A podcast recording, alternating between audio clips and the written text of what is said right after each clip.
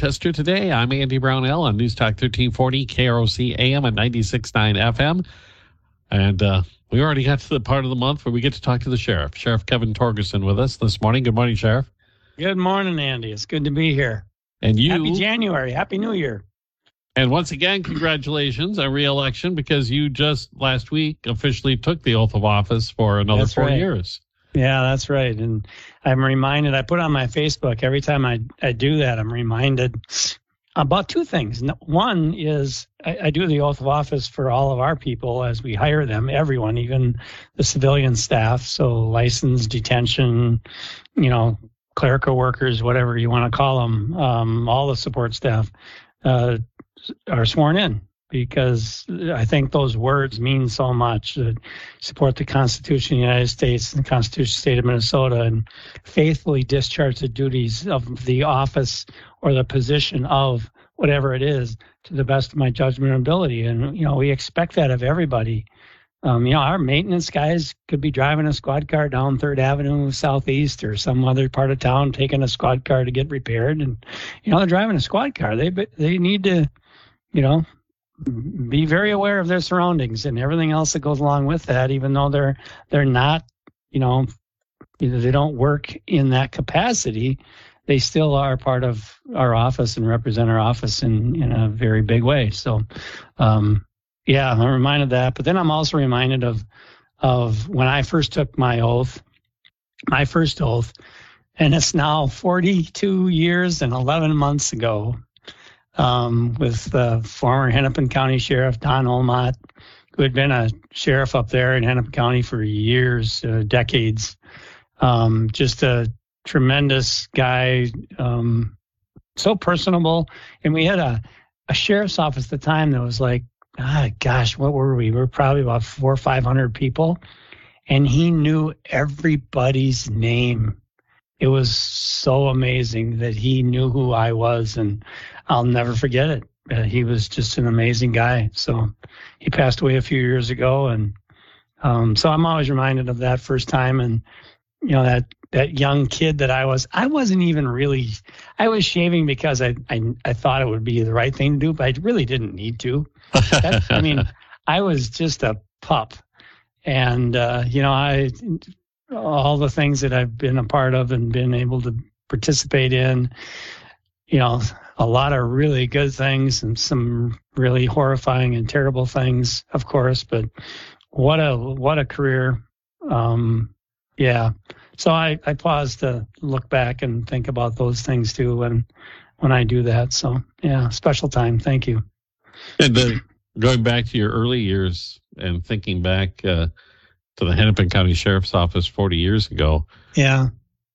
was it, I mean, was it, I mean, you now you've been the sheriff, this will be nine years, this will be your tenth year. Yeah. Was it, I mean, from your perspective then, was it anywhere near as political as it is today? I mean, even, I mean, no, Hennepin no, County was I don't big. think so. Yeah. I, I, I didn't get a sense of that, but then I was so far removed. I mean, I was the lowest, lowest part of the totem pole, man.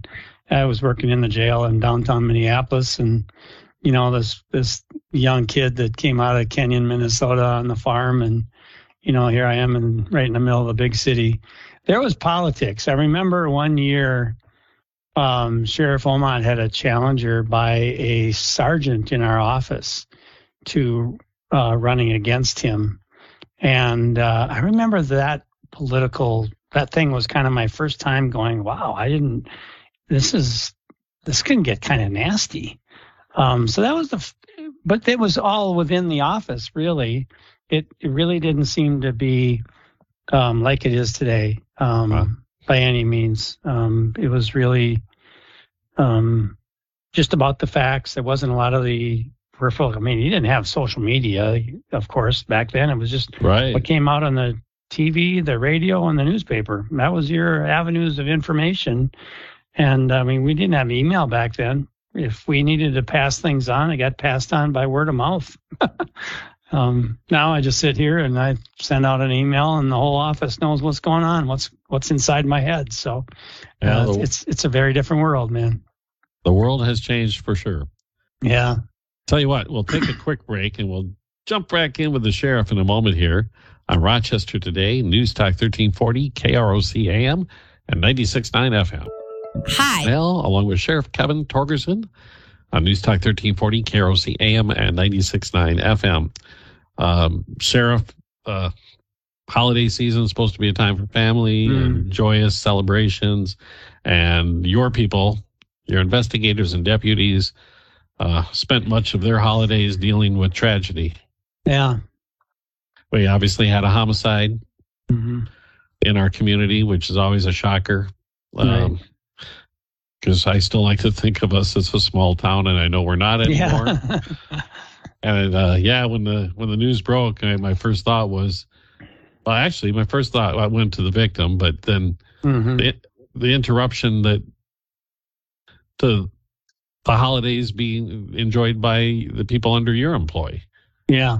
Yeah, no, it's uh, it's always a difficult time of year. We know that emotions run high um, during the holiday season. They always do. So we we anticipate, and I don't have numbers to back it up at this point, but we generally see a little increase in domestics, um, you know, disturbance kind of things like that. And, you know, things happen. Um, of course, then you throw in celebrations and alcohol and other things, drugs and various things, and and some tragedies happen, unfortunately. And, you know, knock on wood, we we didn't have a single traffic fatality here in Olmsted County, and uh, that was that's a victory. Um, and, uh, you know, so people heeded our warnings in that, I would assume, by getting safe and sober rides and things like that. But on the other end of it, um, I remember I was a patrol sergeant, and uh, we were working minimum staff on a Christmas day many years ago, and uh, ended up going to a call of a uh, not really elderly, but an older female who was not breathing was the call,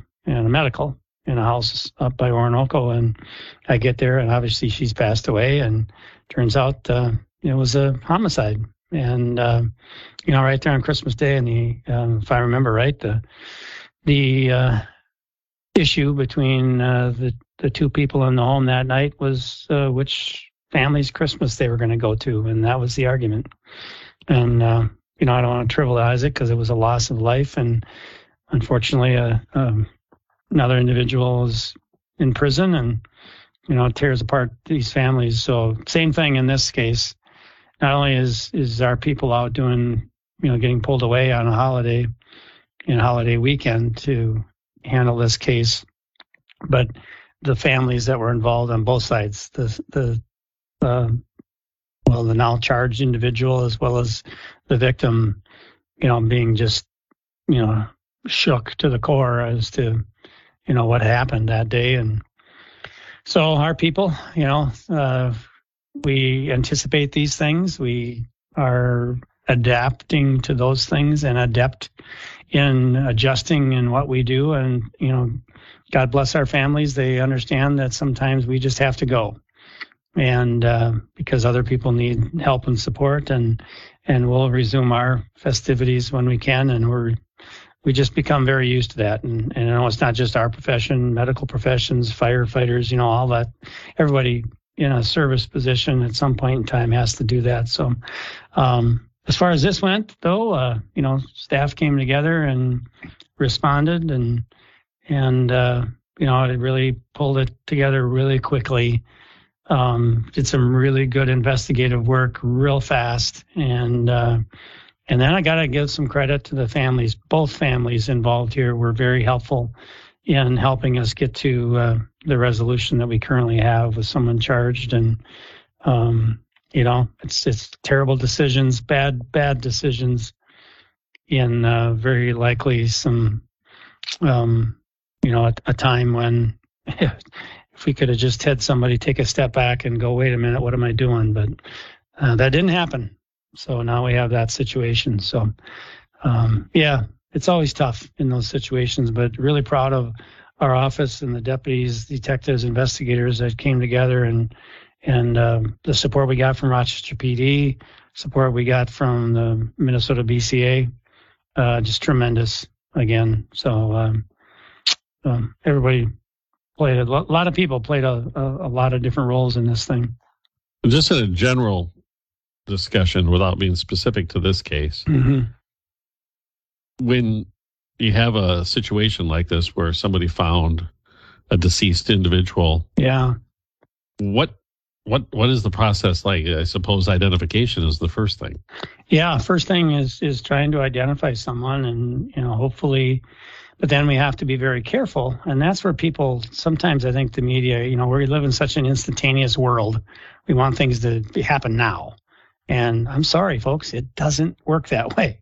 So when you have something like this, an unknown individual who in this case is deceased, um, we'd love to just dive right in and try to identify um, so we can get that part of it rolling. But on the other end of it, we got to be careful. We may be stepping into some evidence and kicking something around. In this case, a snowbank on the side of a road. Um, you can't see, and it would had freshly snowed that day too. And so, uh, you, you know, things may have been covered up that you just don't know is there, and you might be disturbing a really crucial piece of evidence. So, um, you know, our, our guys, right from the, the very response, we had a very, a new deputy to our office, uh, was one of the first ones there, but he's not new in the sense of law enforcement. He's got like eight years of experience. So, um, it was, It was really a great job on his end, and the other officer, the deputy that showed up, uh, the first two there did a really good job of preserving the scene, getting what information they could from the the uh, the the unfortunate caller who just simply was out walking their dog on the Christmas holiday weekend, and and lo and behold, here they here they see, you know, just this horrible thing. So. Um, The uh, yeah, that, that we just have to slow down, and, and so the identification didn't happen, and I think I, um, and that's the other part for me as the sheriff, and in the position that I'm in, I you know I'm I'm an action person. I I I, I this is why I do this. That's why I still do this. I love to be involved in things, and um, be be a part of stuff. Um, it's just the way it is. And I think every cop would tell you that, um, in that case. Um, so no, I don't go to the scene as much as I would love to go and be a part of it. If I go there, I gotta, then I insert myself into it. Now I got to write reports. Now I got to talk about what I did and saw and, and all that. And I'm like, you know what? There's no place for me there. I have to back off. And, uh, so I got a text message, uh, you know, the guys were at the scene. I'm, I'm, I'm getting text messages throughout the night from, you know, other updates from captains and chief deputies and people, and I'm watching the the notes that we can follow in our notes of a call as things are developing. And and uh, it was, uh, you know, the, she was found. Uh, what was it, around four thirty in the afternoon or something like that? I think is when the original call comes out, and it wasn't until probably about twelve thirty, one o'clock, I think, when. Um, we had some identification. So about eight hours later, um, identification was was presumed to be about one hundred percent. I think they right. said they were about ninety percent sure at one point. But again, we can't be one hundred percent sure because it's not our job to do that as much as we'd love to, so we can move our case for, for you know, further ahead and faster. Um, it's really the medical examiner's job uh, to... make that determination that, yep, that is the person. And of course, on that end, then you've got family who's wondering where an individual is. They didn't show up for something, or they can't get a hold of them because now they're not answering their cell phone. Um, so there's all these other things starting to swirl around. And so there is some immediacy to uh, helping identify an unknown person.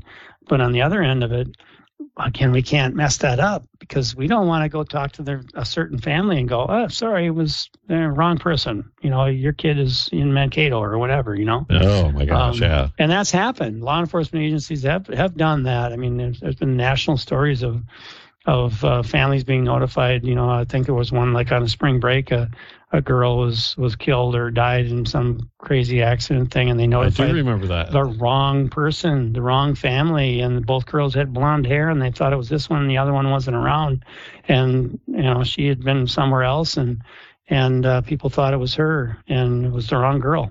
My gosh, wow, you know, so yeah. We don't want to do that. Unimaginable. Yeah. So, you know, you don't want to add more tragedy to an already tragic situation. So, uh, anyway, that's, that's kind of I don't even remember what your question was. Well, that's kind of how it worked out. It was just the, the general investigative process, I yeah. suppose. After you have identification, then you're talking to family members and trying right. to piece oh, yeah, together. Absolutely. And helping them to, you know, as the investigators go and make, and again, these are generalized questions. This isn't just specific to this, this case by any means, but as an investigator, and they, they, they, you know, they take the picture of what they see at the scene and what they have there. So whether it's tattoos, whether it's some other kind of, you, you know, unique markings that they can see, or uh, uh, types of clothing. Um, if they have an indication that they might have a, a certain person, you know, they're going to take that, you know, big deep breath and go, we're going to go knock on a door and deliver the worst news to a family member they ever expected. Certainly during a holiday season, it just seems even more difficult to do. And unfortunately, I've been there, done that too. And whew, that's a, it's a tough one. Um, but I learned a long time ago in some training and uh, through experience, boy, when you're out that door, you just got to say, you know, because the family automatically starts jumping to a conclusion that something really bad has happened. Well, yeah. Law enforcement uh, shows up at my door. I'm, yeah. Something's off here. You know, yeah. And so you, you just got to get to the point. You don't want to prolong it. You yeah. just get at it and you go, unfortunately, we th- we believe your loved one has passed away or has been severely, seriously injured, and we're wondering if you would help us identify them or this poor, this clo- piece of clothing, or, you know, now we have cell phones and things like that. We, you know, deputies take pictures and do those kinds of things to to uh, uh, show the families. And and even then, you know, that's the other part of it, too, is when a person passes away, they don't look the same.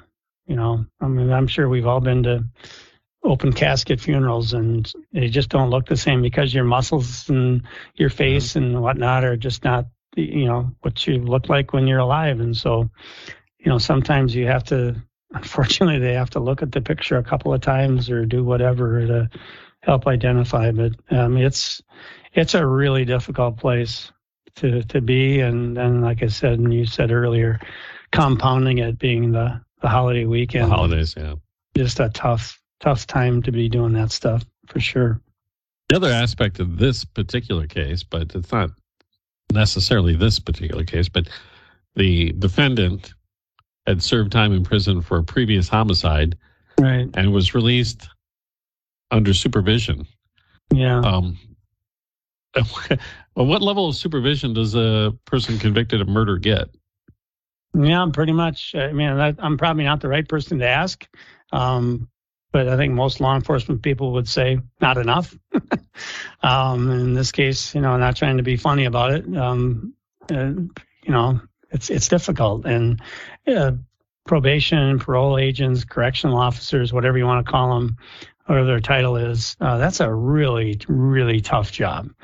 Um, you're dealing with people who, in, in some cases, uh, are are are prolific liars.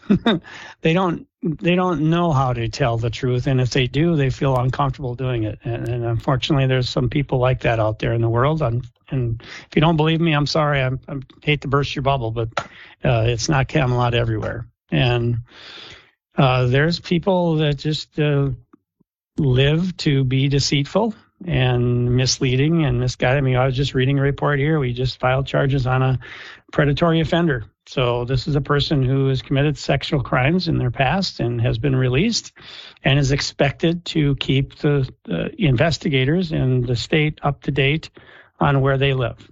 And, uh, you know, I'm reading through the synopsis of this report, and our, our detective has done everything he can to prove that this person's, I mean, he went to an address that doesn't even exist.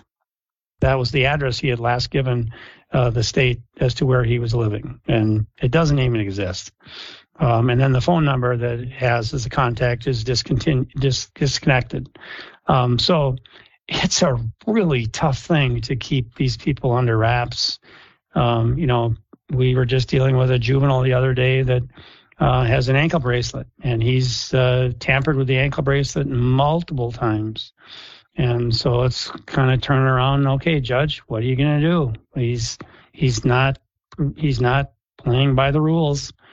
And uh, this young person is, you know, whatever he is, sixteen, seventeen years old. And oof. So, yeah, you know, it's, you wish you could really flip a switch and turn these people into good um, law-abiding citizens once they leave prison and that. But, um, and we hope and wish probation would have the magic pixie dust to make it happen, but it's just not that way. And unfortunately, there's some people that just really struggle with, uh, you know, structure in their life and providing um, positive influences.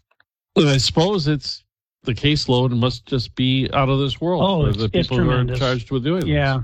Yeah, it's tremendous. And, you know, I, it's in the hundreds, you know, probably thousands of of people here just locally that um, our corrections staff needs needs to keep track of. And, you know, we know they do some, you know, they can go knock on doors, they can go in, in search a home. I mean, there's all kinds of things that they can do, but again, it's just time.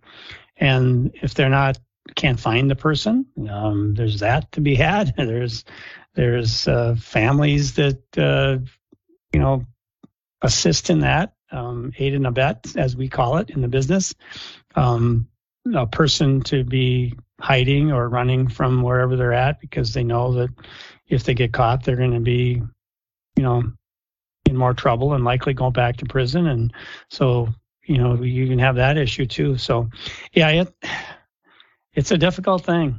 And uh, this is just another aspect of it that, that shows, again, uh, you know, some people just... Um, they just don't don't get it figured out, and uh, I'm thankful.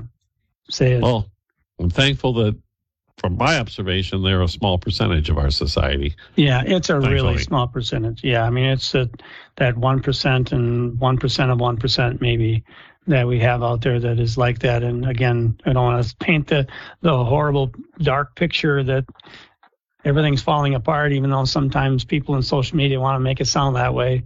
Um, it's not that way. We have a great society, great uh, community here, southeast Minnesota, Olmsted County, Rochester, and our small communities around us are fantastic, supportive communities of, of law enforcement and criminal justice. And, you know, it's just those those very small few people that just really are uh, bent on causing trouble and disruption wherever they go. And um, we'll just keep doing what we can do. All right, Sheriff. We do have to take our break for news. All right. We'll come back. Uh, I want to talk to you about a program that you're doing for children who have parents who are behind bars. Yeah. Once program. again, another another victim of crime that I, yeah. you don't often you don't often think about. Let's put it that they, way. So. In the military, they call that collateral damage. Yeah. Um, and that's exactly what it is. And yeah, we'll talk about that. Okay, back in a moment with Sheriff Kevin Torgerson on News Talk thirteen forty, K R O C A M and ninety-six point nine F M. I never write. It's Rochester Today. I'm Andy Brownell on News Talk thirteen forty, K R O C A M and ninety-six point nine F M. The sheriff is in this morning, Kevin Torgerson, starting with his, what, this is your fourth term, right, as sheriff? Third term. Third term. Okay. Third term. Yeah, holy cow. Add you another one. Give me another. Okay. The first two went by fast, but oh my goodness. Well, before the news break, you mentioned what you, you term collateral damage, and that's what yeah. it is, is uh, the kids of people who have gotten themselves into trouble and found themselves being held in the Olmsted County Jail. And yeah. on your newsletter, this month's newsletter, you talk about a couple programs that yeah. the sheriff's office has embarked on to maybe mitigate the effects of that for try these children? To, try to do what we can to lessen the trauma. Um, that's what it's all about. So there's a program or a, a questionnaire, and there's a lot of people out there that might hear this, especially if you're in schools and certainly social services and other aspects of the government center or, or uh, criminal justice uh, system. Um, it's called ACEs, the uh, Adverse Childhood Experiences. Um, and it's a ten, I believe it's a ten-point questionnaire that schools and others, uh, social workers, um, give to kids, and kind of trying to figure out what their ACEs score is. And an ACEs score basically is how much trauma have you had in your life from um, things like a, a parent being incarcerated, um, someone in your family dying by assault, or have, has the child been uh, afraid of being assaulted or afraid of being assaulted by another family member? Um, it's just a, a series of really, when you look at it, you go, oh my goodness. And I've talked with school people, uh, Jim Perry, I'll give Jim Perry a shout out here. Jim is the REACH teacher down in Stewartville. And Jim really was the guy that really made this, to me, really make a lot of sense. And that is, they'll have kids who are just having trouble in classes. You know, they have all the capabilities. They're smart. They're they're decent kids and stuff, but they just have trouble coping with things. And and so one of the things they may do through a counselor in a school is have them give an ACEs questionnaire, uh, and they find out, man, these kids, it's ten points, and they might have six, seven, eight points, um, and you know, just just really difficult. And you go, how can this kid? They don't know where they're going to eat. They don't know where they're going to sleep. You know, you got the homeless kids and you got the, all that stuff going on. And no wonder they can't concentrate. No wonder they can't get their homework done. No wonder they can't keep up in school and do whatever. Um, we just got to find a way to to help alleviate some of that stress uh, that's going on in their lives. So one of the aspects we have is lessen the trauma of a kid having their parent locked up. Um, in, in our detention facilities. And uh, so that's where uh, uh, Children of Incarcerated Parents comes in. It's a, a program that's uh, not quite statewide. Uh, we're kind of piloting some changes and doing some stuff here. We're hoping as we get into the government center uh, transition to the Justice Center, which the county has been talking about for a while, which is going to take some time. I had a meeting on it this morning, uh, just kind of looking at some of the initial steps of how do we start moving that way, um, which is a huge project. But one of them is to, when when kids come in to visit their parents inside, not make it and have it be so rigid. Um, have soft chairs, have um, toys for little kids, things that can distract them and keep them, and hopefully make it a little more comfortable. And I know there's people out there going, no, we should teach them, you know, the whole scared straight and all that stuff. Show them it's not fun and it's not a good place to be. And we're like, you know what? That's not working, folks. It just doesn't work. Um, we don't, we're not scared straight as a, it works for some, it may. Um, But, but these, the kids, it, these kids aren't necessarily offenders. They're just kids, right? They're I mean, just kids. They're caught up in a, they didn't ask for this. And uh, so we're going to we're gonna continue doing what we can now to lessen the trauma when they come and visit their parent who is in custody. Um, and, and so, and keep those relationships going so that, again, it may not be a great positive relationship, but at least allow for the relationship to maybe be improved while their their parent is, is in our custody. Um, but then the other side of this thing, and, and then, of course, we're going to do some things as we get into the Justice Tower and some of the expansion we're going to do here with the detention center to have um, even better facility for um, parents who are in custody to have contact with their kids while they're here.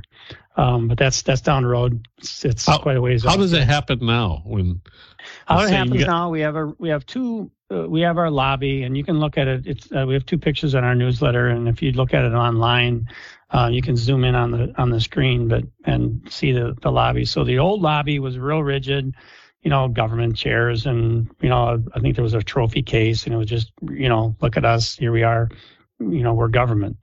Now it has some soft chairs, a little couch, and it's got Woody, Woody and Jesse and the whole Toy Story group on the wall. And and then our visiting room, which is across the road um, in the, the work release facility, the annex, uh, and the visiting room has uh, other things on the wall with some toys in a corner and books and things to, again, just kind of alleviate that stress if possible, and not to make it in the sense that it's fun, but to make it less traumatic for them to come and and visit, even if maybe just one visit. They may not be here very long, but um, again, to help um, build relationships and not tear them down.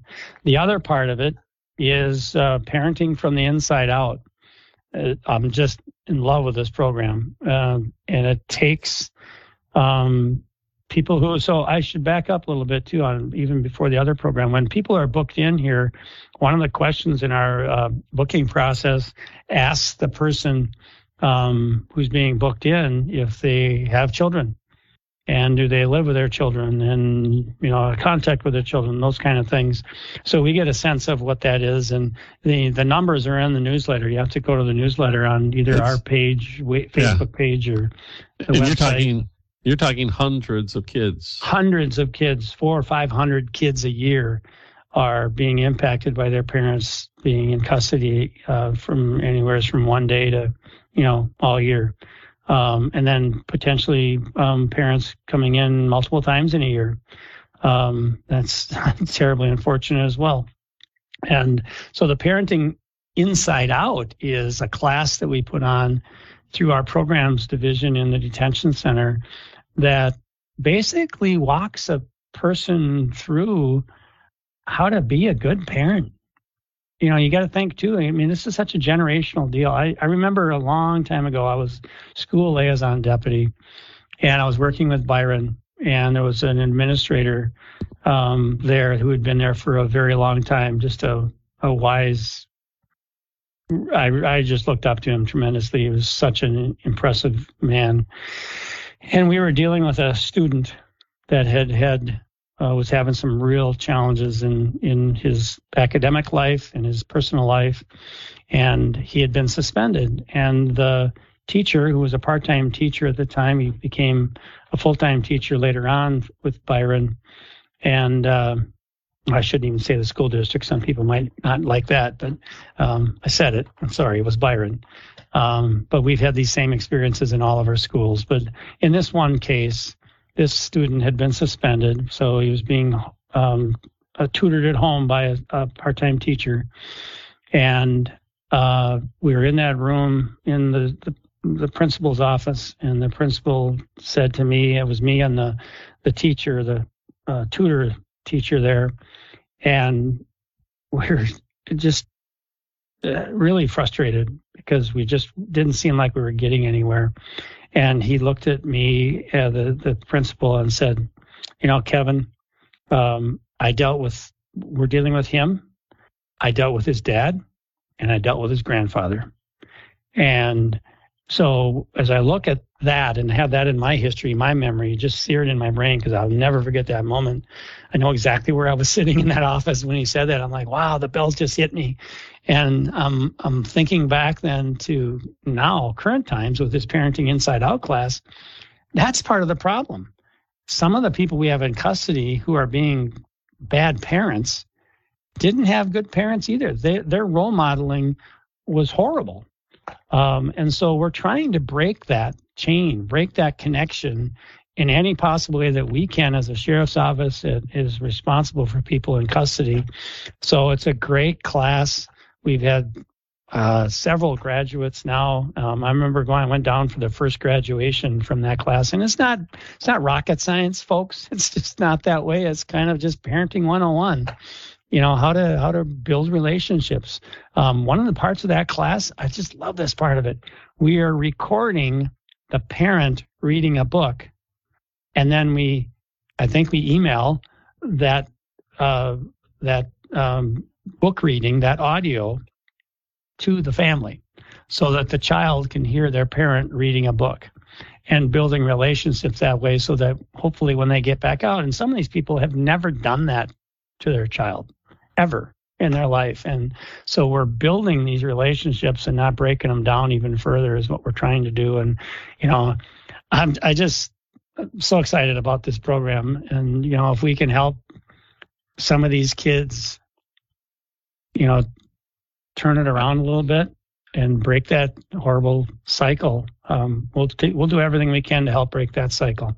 And I'm blessed that that, that wasn't even on my radar growing up as a kid, that yeah. dad or mom could end up being held. No, me and hopefully, too. Yeah. And hopefully yeah. the same could be said by my children.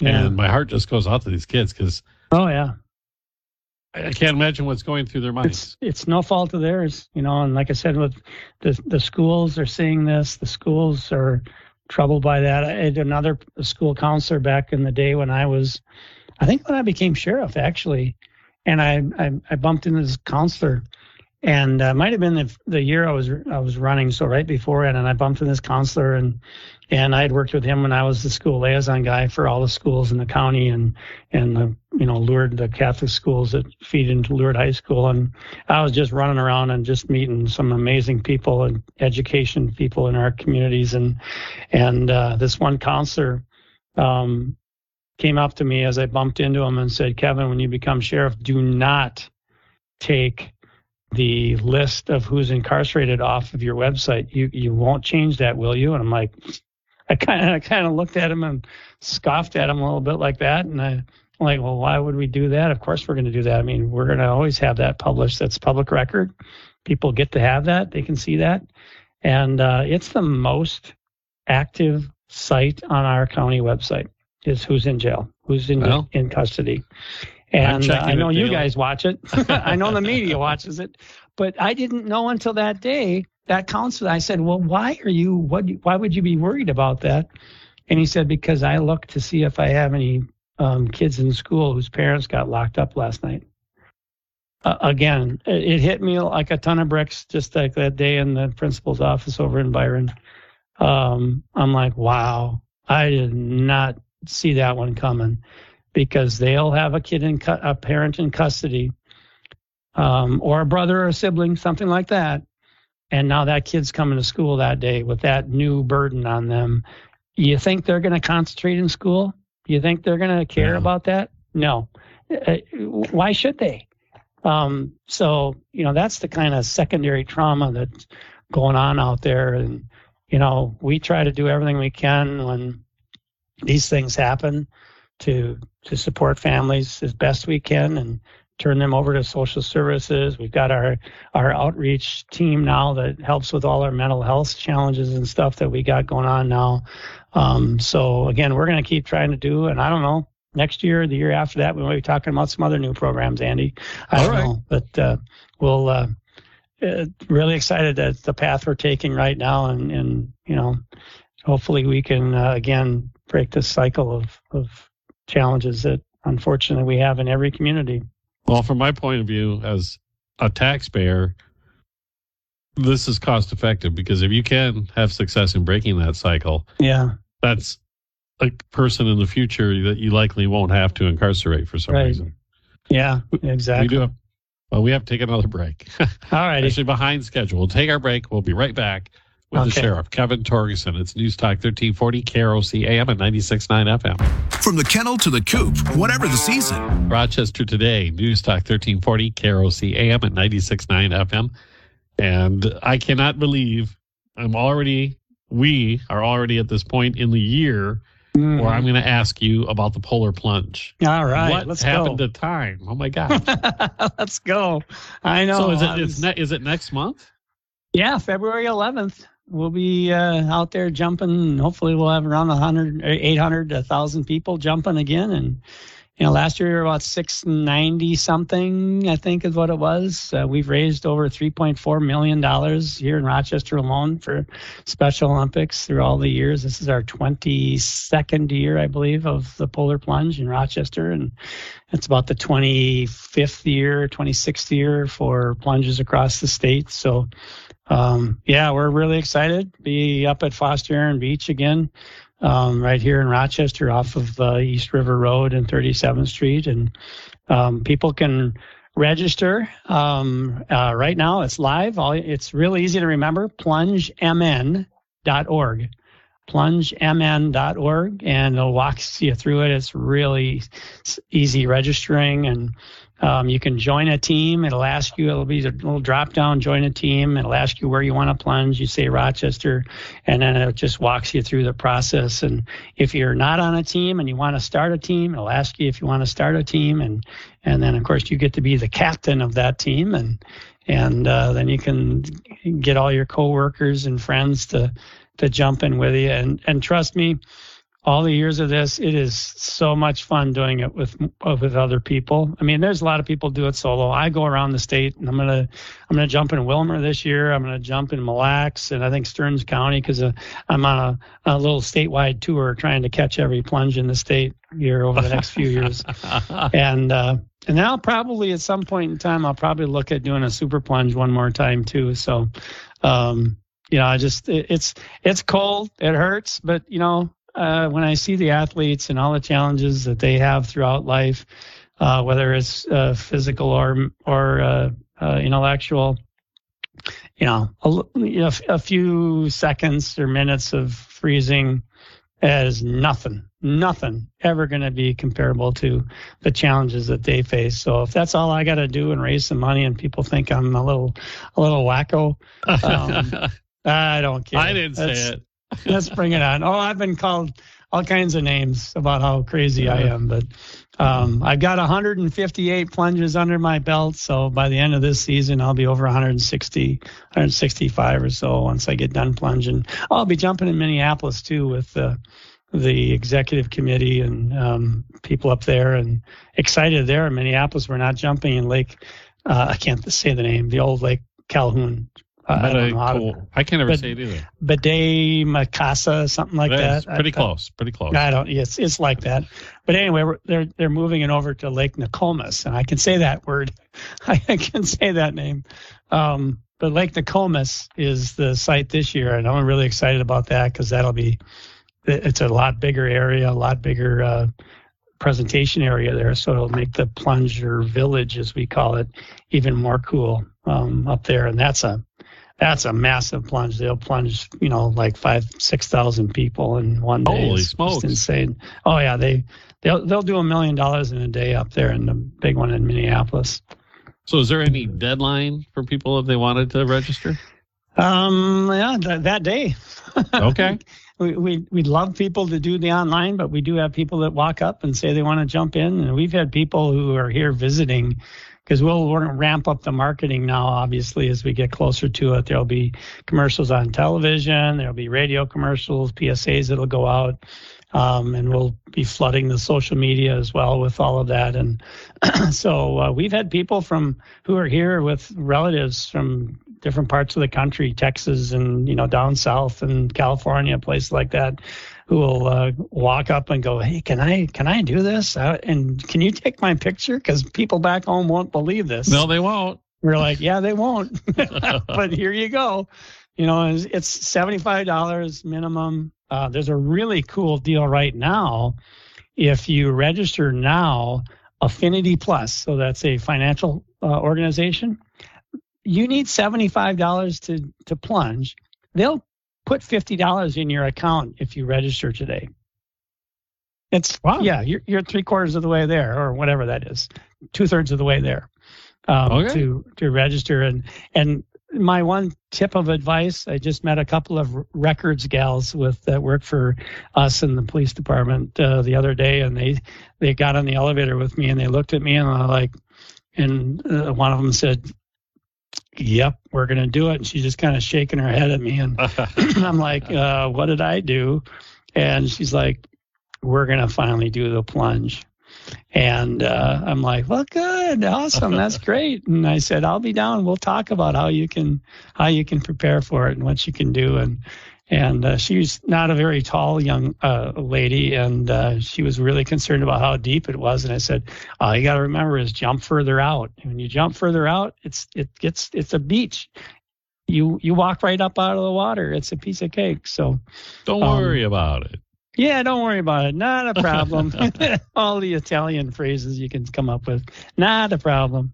Forget about it, right? So, okay, uh, so yeah, that's... we're excited. Here we go. It's uh, we can always plan that February, that weekend, the second weekend of February is, for whatever reason, Mother Nature likes to make that the coldest weekend of the year. It does. So we usually have that as bragging rights that our plunge has generally been about the coldest. So you know you're going to have some... some challenges, but we'll cut no, a nice have, hole in the ice. You have bragging rights. We always have bragging rights. Yeah, okay. We always do. We've so only quickly, had two years where we've been above forty degrees, I think. The rest of them have been, Yeah, single digits and well, stuff. I'm, but I'm actually hoping other, for the forties. But people talk about that, and they're so worried about that, Andy. And I tell the them all the time. The water's the same temperature. The water's thirty-two degrees. It's beautiful when you hit the water. It's the coming out okay. part that you got to be worried about. But that's only temporary again because, right. again, it's it's all about the athletes and of Special Olympics. And here in Rochester, we have a team of around three hundred athletes um, that uh, need the, your help and support. So um, okay. if you there, and one final note. Okay. There's two types of people this time of year. There's pledgers and there's plungers.